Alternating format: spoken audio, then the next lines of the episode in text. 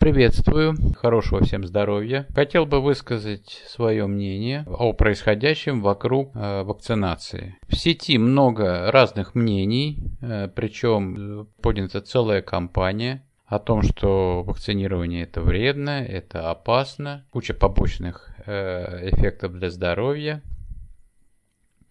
И есть люди, которые э, в этом не видят проблемы, а есть люди, которые считают, что это может э, нанести серьезный вред здоровью, очень рискованно, и э, не хотят, а есть часть людей, которые э, якобы не хотят быть подопытными кроликами, потому что вакцина новая, клинические испытания там в течение нескольких лет не проводилось, и э, поэтому колоть ее очень рискованно.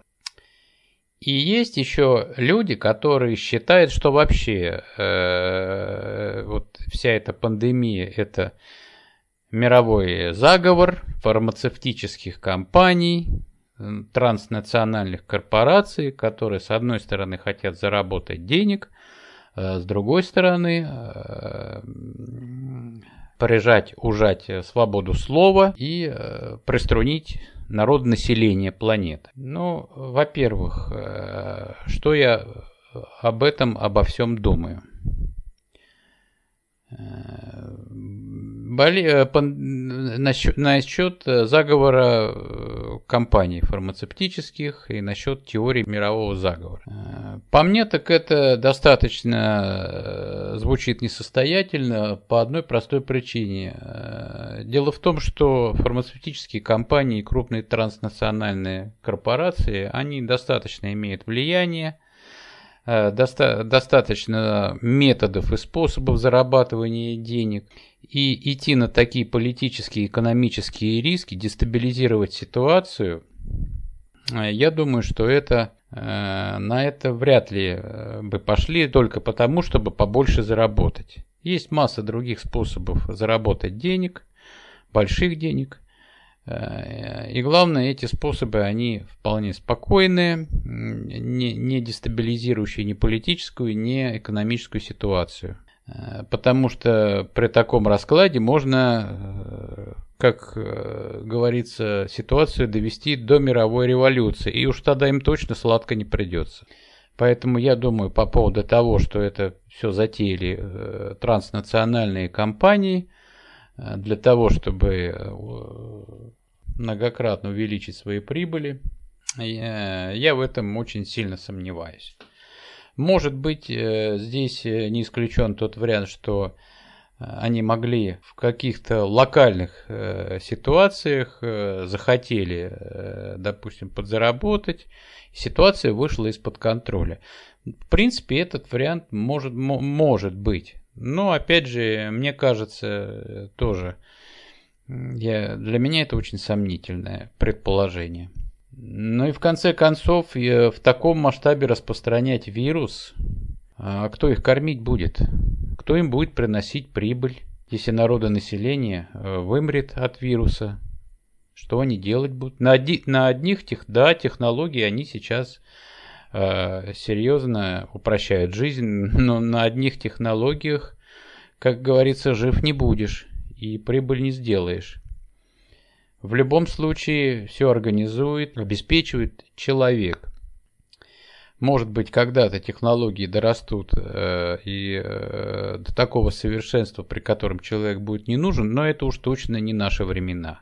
Поэтому э, по поводу того, что это мировой заговор, что это транснациональные корпорации захотели себе сорвать большой куш, по моему мнению, эта э, версия, она несостоятельна.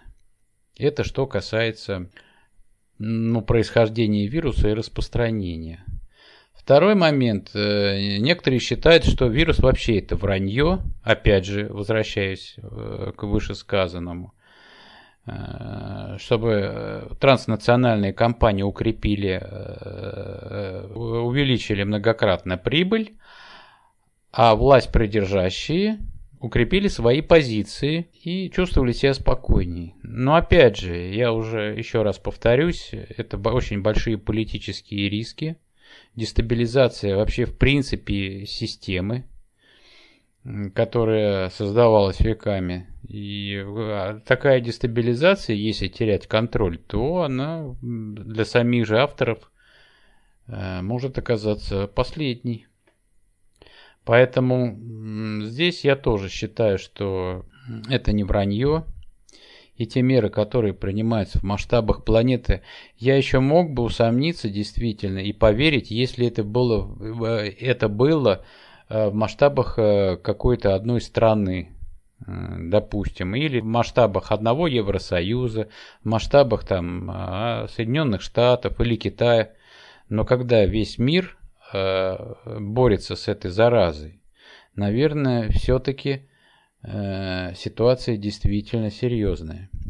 Поэтому я не думаю, что серьезность ситуации и коварство и опасность вируса это э, вранье. Некоторые считают, что власть придержащие таким образом лишают нас прав и свобод для того, чтобы укрепить свои позиции, и для этого нам э, впаривают про страшный вирус. Нет, это не так. Я считаю, что это не так. Это мое, опять же, мнение. Я могу ошибаться, но вот я так считаю. Еще один момент по поводу вакцинации. Вирус меняется, мутирует, поэтому э, здесь очень важна скорость. То есть и объем, но немаловажна скорость, потому что с течением времени вирус меняется.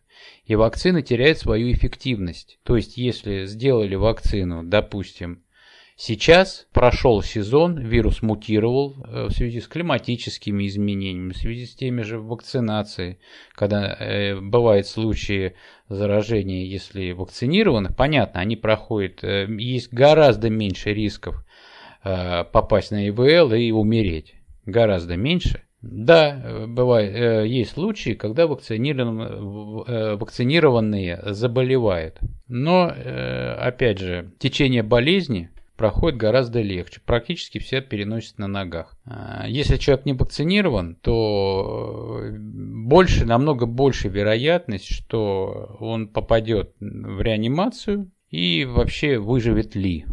Это что касается выбора, вакцинироваться или нет, по поводу именно риска. То есть говорят, это все придумано, все врут, э, мы подопытные кролики. Ну хорошо, я просто задал себе вопрос. Ладно, врут, хорошо. А если не врут?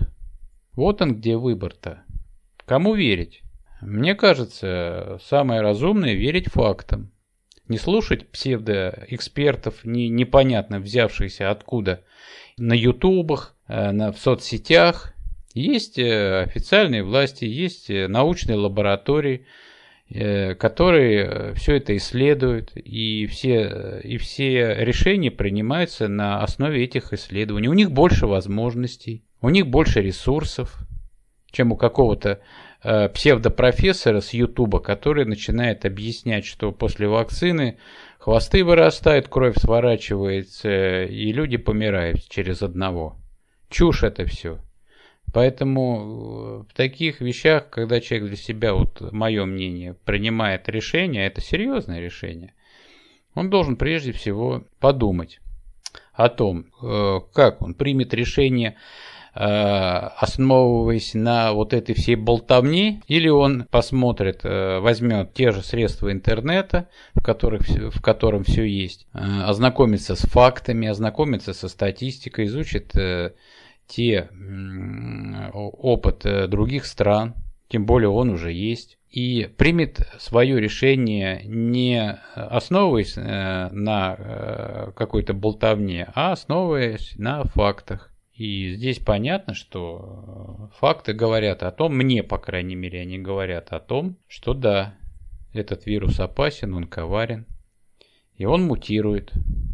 И каждым, с каждым поколением мутаций он становится опасней. Э, точнее, живучий. Живучий. И э, при каждом поколении мутаций, да, вакцины теряют свою эффективность. Поэтому и принимаются такие решения на стимулирование вакцинаций, потому что здесь очень важна скорость, чтобы сбить этот темп, э, чтобы остановить вирус на одном поколении мутаций.